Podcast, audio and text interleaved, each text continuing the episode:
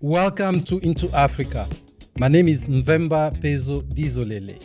I'm a senior fellow and the director of the Africa program at the Center for Strategic and International Studies.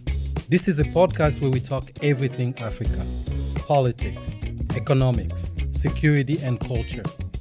Welcome. The United States foreign policy stands on four big pillars diplomacy, defense, development, and democracy. And each one of these pillars is a world unto itself. Defense, for instance, is not just the military.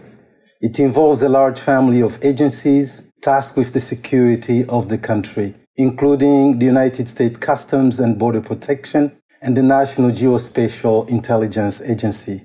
So it is with the development pillar, which holds together its own family of agencies and institutions, such as the United States Agency for International Development, the Millennium Challenge Corporation, the United States African Development Foundation, and the United States International Development Finance Corporation. These institutions seek to both advance the interests of the United States and invest in economic development opportunities around the world. Today, the foreign policy space in Africa, our area of interest, is much more complex and dynamic than it used to be, with an ever expanding number of actors from the European Union to Turkey to the Gulf Arab states to China, all vying for opportunities to advance their agendas.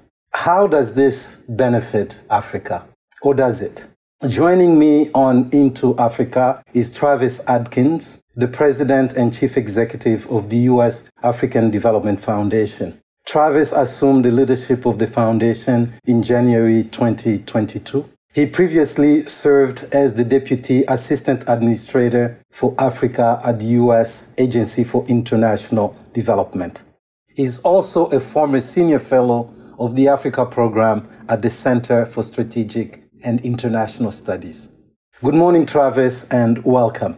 Good morning, Vemba. Thank you so much for the warm welcome to the Into Africa podcast. I always feel like I'm returning home and amongst family when I'm with you all. Absolutely. You are returning home. So welcome home and congratulations again on your appointment. We've known each other for a while now. I first knew you when you were working on the Hill, on Capitol Hill. You were working in the subcommittee on African affairs. And then you also had worked at the Council on Foreign Relations. And you have worked in Africa in various capacities over the years with the United Nations and also different organizations. But what I find fascinating is the many engagements you just keep, even today.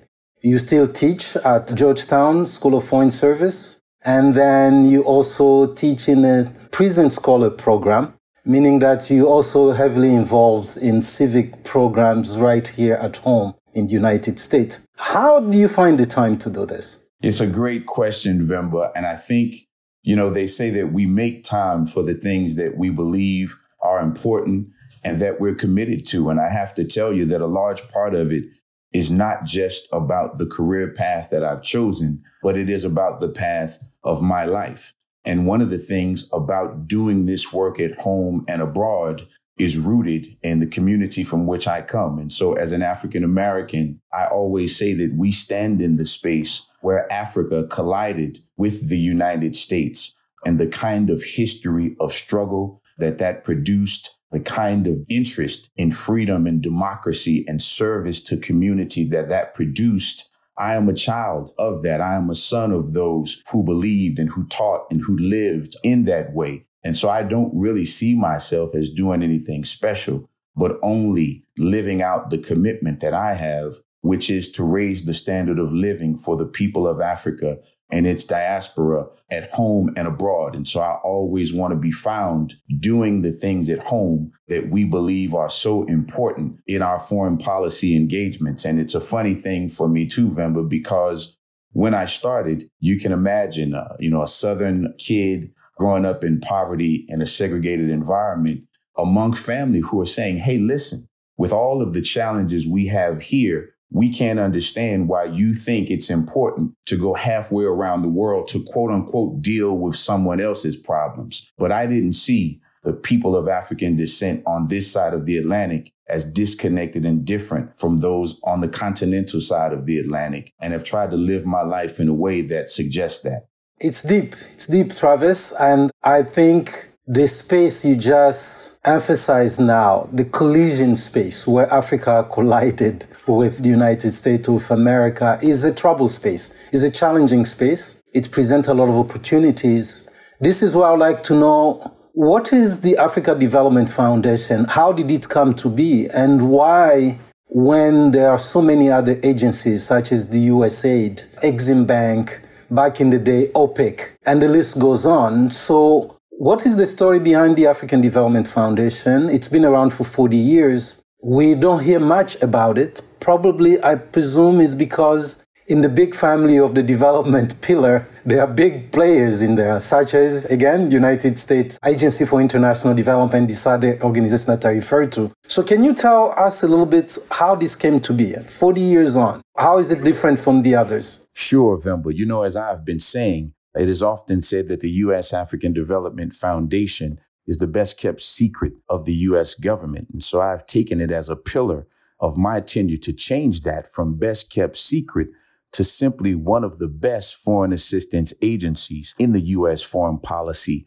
toolkit. Uh, as you know, the USADF is actually the only U.S. foreign assistance agency that is solely committed to the African continent. As you laid out in your question, uh, we were created over 40 years ago in 1980 with a specific goal of investing directly in African grassroots enterprises and social entrepreneurs with a specific focus on those who were looking at the improvement of lives and livelihoods of people in the most underserved communities across the continent. I think another thing that makes us particularly unique is our focus on wholly African owned and African led initiatives. And so that means that we don't arrive on the continent with our idea about what people should be doing, about how they should proceed, but we're looking to support their ingenuity, their aspirations, their leadership, and the efforts that they have already undertaken, especially those looking at food security and entrepreneurship, as well as the development of enterprises that are investing in African communities. And so I think this focus for us is another point where we stand out because there is no middleman. There is no US based NGO through which our funds are mediated. We are funding African partners directly in 21 countries across the continent. Additionally, our staff on the ground are 100% African. And so that means no matter what happens, whether conflict, coup, or natural disaster, you know, we're not an agency that is faced with the challenge of evacuating expats, right? Our staff are people of their nations. They're already home. They have the best understanding of the local context, of the lay of the land, politically, socially, and so forth. And so because of that, we have a capacity uh, I think that is above and beyond many of our peers to reach people and to have certain kinds of understandings that give us the ability to serve in many contexts where others are, are not able to do so.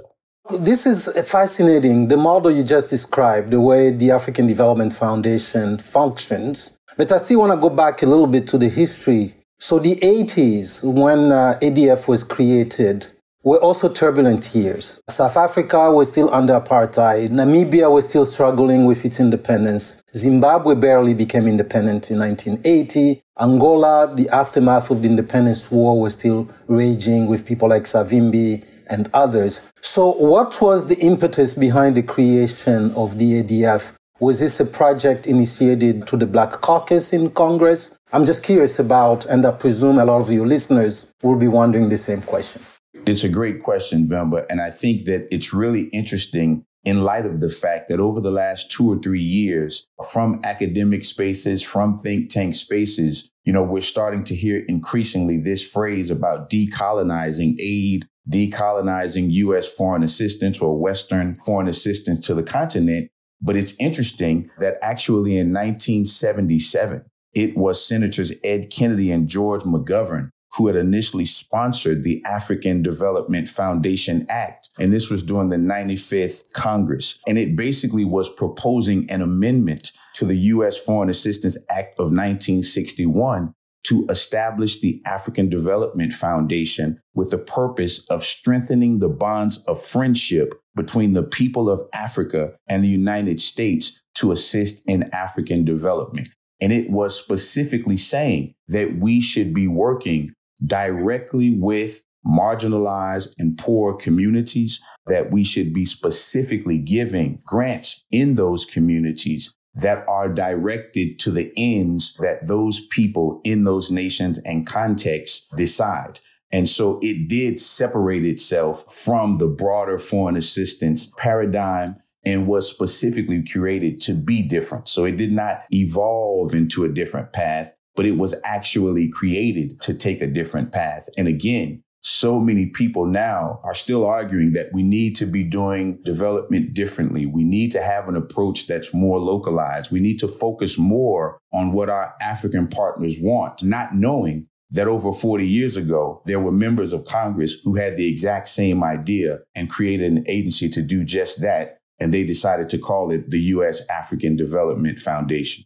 This was some cutting edge thinking at the time and still is today. We talk about localization of foreign aid and development aid and so on. How is that tradition carried out? And it sounds to me like you kind of a cross between private equity, NGO, development. What are the challenges then in operating in this space? And I see here that you don't work in the easiest regions either. You are in the Sahel, you are in the Horn, and you are in the Great Lakes region of Africa. These are some of the trouble spots of the continent. Yeah, absolutely, Vimba. You know, when I first moved to Washington almost 20 years ago now, uh, I was working for an NGO called Africare, and they had a phrase that said that our work starts where the paved roads stop.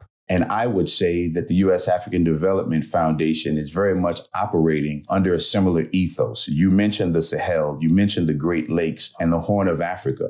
And one of the reasons that we've chosen those places is because, again, they are places where desertification and challenges with the environment have collided with challenges of government, colonial legacies. In the case of the Horn and the Sahel conditions that make economic viability a challenge because of a dearth of natural resources. Of course, in the Great Lakes, you have the other challenge that the wealth of resources in the context of poor governance again makes the livelihoods of everyday African people a challenge to deal with. When you talk about, in a sense, the many hats that the agency wears, it's very interesting, right? Because to your point, it is a government agency, but yet it also operates as a foundation. It also operates in some ways as an NGO. And I think that that kind of Swiss knife quality that we have is again another thing that makes us very unique. And so in terms of partnerships, I mean, we are an outfit that is partnering with African governments themselves who often are offering matching funds to the funds that we submit to partners in their countries to help raise their standards of living. We are partnering, of course, with interagency partners like the U.S. Agency for International Development, the DFC, MCC, and others. And then again, we're partnering with private organizations and institutions, whether they be finance or entertainment related outfits that are also looking again to do work in the continent. And then we also have another slice of our work in vision, which is about how we engage the African diaspora. And for me, when I say it, I mean both the historical African diaspora, which are African descended people who have been in the West for centuries, as well as the contemporary diaspora of fairly newly arrived African people who may be first or second generation Americans looking at how they can engage on their continent and in their home countries, even though they're now resident in the United States. Through that model, which I found fascinating when I was reading about ADF, you work with youth, you work with women, you work with communities that you mentioned earlier, but you also work with businesses like enterprises. And then you also have partnerships with uh, government. Can you speak a little bit? How do you manage those? Are you represented through embassies or do you go out in the field where the paved roads stop and knocking on different doors? Your grants go up to about $250,000. That's a lot of money. What is the lower end of that? And just walk us a little bit through this process, how you select your partners through that spectrum I just referred to? Sure. You know, I think a, a, big part of it, but first, let me just speak to the demographic part of this. You know, we know that the continent now is over a billion people. And the funny thing for me about the development assistance world is that because we have this effort to highlight the marginality of women and youth on the continent, I think sometimes what gets lost is that they are the overwhelming majority population on the continent. And so by 2050, over 50% of the African population will be under 25. And even as we sit here today, over 600 million people in Africa are women. And so we're not talking about a special interest group, a niche group that we need to have a specific focus on. What we're really talking about are marginalized majorities, right?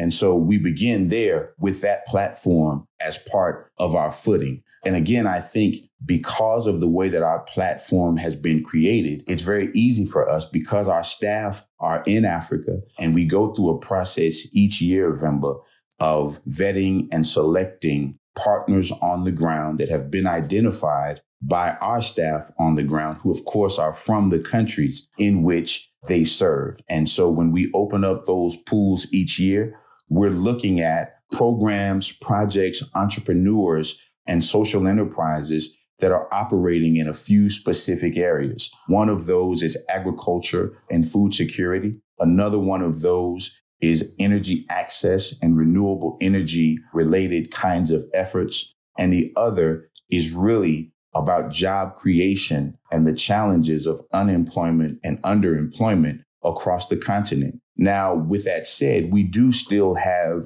some partnerships that are kind of interagency initiatives. So, for instance, we work with the YALI program out of the State Department and USAID, which is, of course, the Young African Leaders Initiative, where we do uh, micro grants and things of that nature to alumni of that program. We also work with the African Women's Economic Initiative, to support women entrepreneurs across the continent. And again, that is not a program that we created, but one that we feed into. Additionally, we are able then to leverage our funds with interagency partners where their missions overlap with ours. And so we can strengthen the impact that we can have on the continent. And then as far as partnerships with African governments, it really is a two pronged approach. Sometimes governments will approach us seeking partnerships that can leverage the funds that they want to give to local community development in their nations. And then often we are approaching them either through our staff and partners in the country or through our diplomatic work on this side of the Atlantic with African embassies, with the African diplomatic corps, looking at ways, of course, to both strengthen the relationship between our nations and theirs, but also to leverage the funding that we receive. And so as an example of that, Vemba, historically, the agency has received about $33 million or so each year. And as we look at current fiscal year, we have the prospect of receiving $43 million this year, which of course is about a 25% increase in our annual allocation. And one of the goals that I have is for every dollar that we receive, we should turn it into a dollar through a partnership with a local government, an international uh, development agency of the United States, or a private organization. And so if we were to receive 33, the aim would be to turn it into 66. And now that we stand the prospect of receiving 43, it would be to turn it into 86. And so in this way, we're actually leveraging not only the US taxpayer dollar, but also the African government's contribution. And all of that money goes to local development for everyday people in the nations and countries and villages in which we work. Interesting. The areas you've mentioned, Travis, are some of the most pressing areas agriculture and food security, renewable energy, and others. These are areas where Africa is really struggling and lacking. I mean, Africa is full of arable lands, but the yield is not always there to feed the people. And there is competition around now around the world with the various actors. The competition here at home. How does the US government invest its dollars and where? How do you push for more funding? Who are your constituents? Who are your, your advocates, your champions in the US, for instance, in Congress? Are there specific segment of Congress that are your constituents?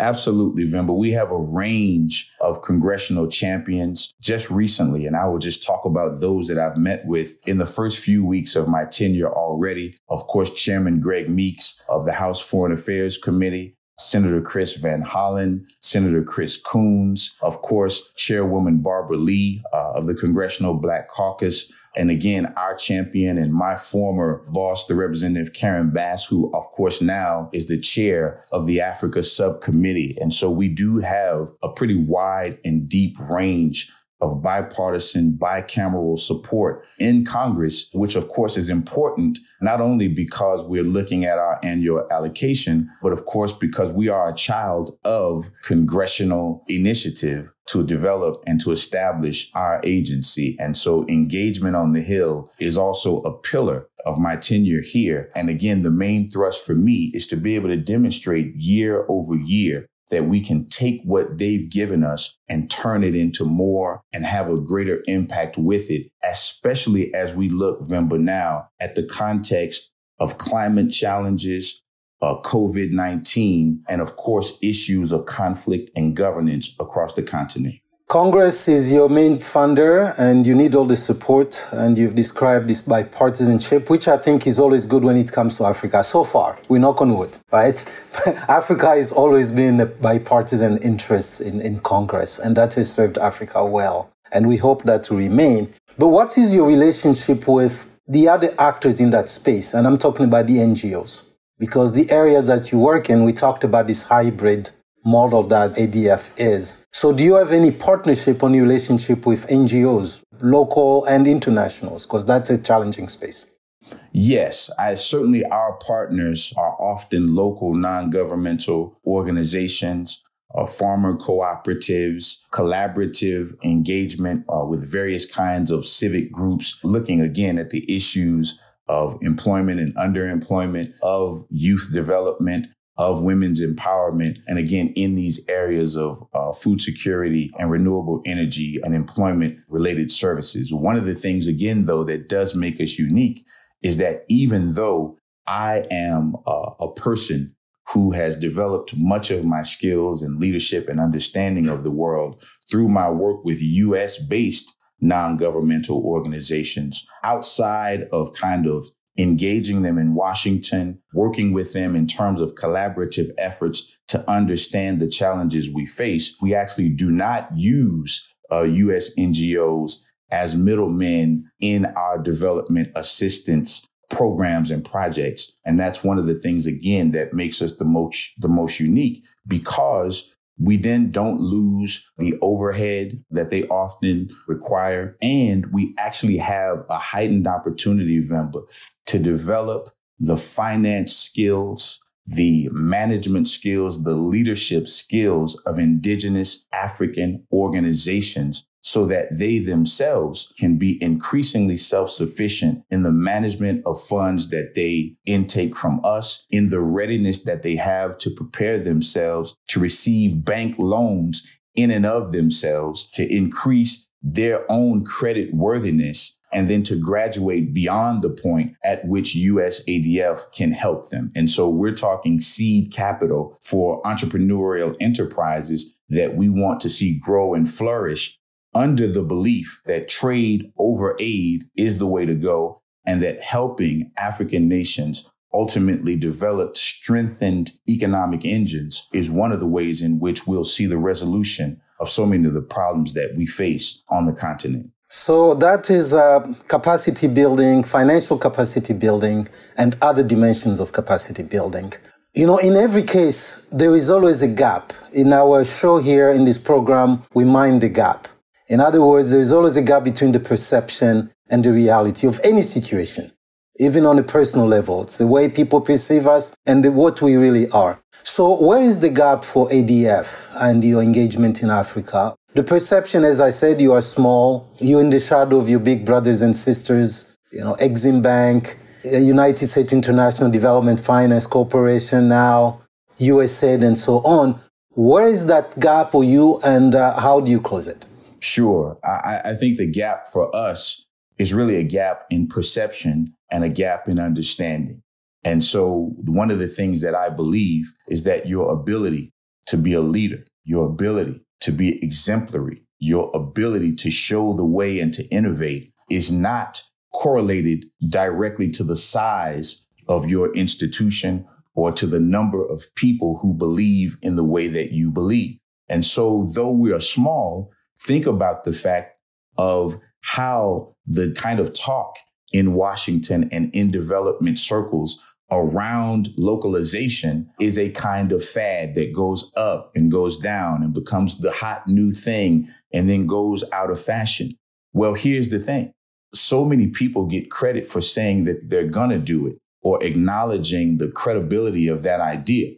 But we have been doing that exact work for over 40 years. I think another part of this is when we talk about trade over aid, we are an institution that is looking to help Africans develop themselves economically, to develop their enterprises, not looking at kind of short term development programs or even humanitarian assistance, both of which are critical, important, and life saving. But again, the economic aspect of what people need is another part of this. The other thing I think, Vemba, that's really critical is that we don't have to wrestle necessarily with large geopolitical questions, with notions of great power competition. In other words, we can look at the continent on its own terms, not because of the way another nation is engaging it or what another nation is thinking about it, but what are the needs of the everyday people in that country? And I think if you talk to African leaders, African civil society actors, African citizens, this is the cry. Engage us for who we are on our terms, not because of another geopolitical interest, not because of some competition or some global chess game, but because we're worthy and because there is this long history between Africa and the United States and that we can strengthen our partnerships in those countries by what we do to support those people, not by what we do to counter others who are attempting to work in those same spaces. And then, Vemba, if you come to the United States and you look at the African Development Foundation, over 60% of our staff are women. Over 60% of our staff are people of color, African descended people, people from underrepresented groups. And so you put all that together and you're looking at an organization, though not as widely known, should be the envy of the foreign assistance world in Washington because we're leading in ways in actuality that other people are saying that they aspire to lead. And we're doing it already every day. Very well. So the takeaway, it's a big gap. You need to work on it. Africa needs to be engaged on its own terms to an African prism. That we very much appreciate. Travis Adkins, thank you for joining us today. 100%. Thank you all so much for having me. Thank you for listening. We want to have more conversations about Africa. Tell your friends, subscribe to our podcast at Apple Podcasts. You can also read our analysis and report at csis.org/africa. So long.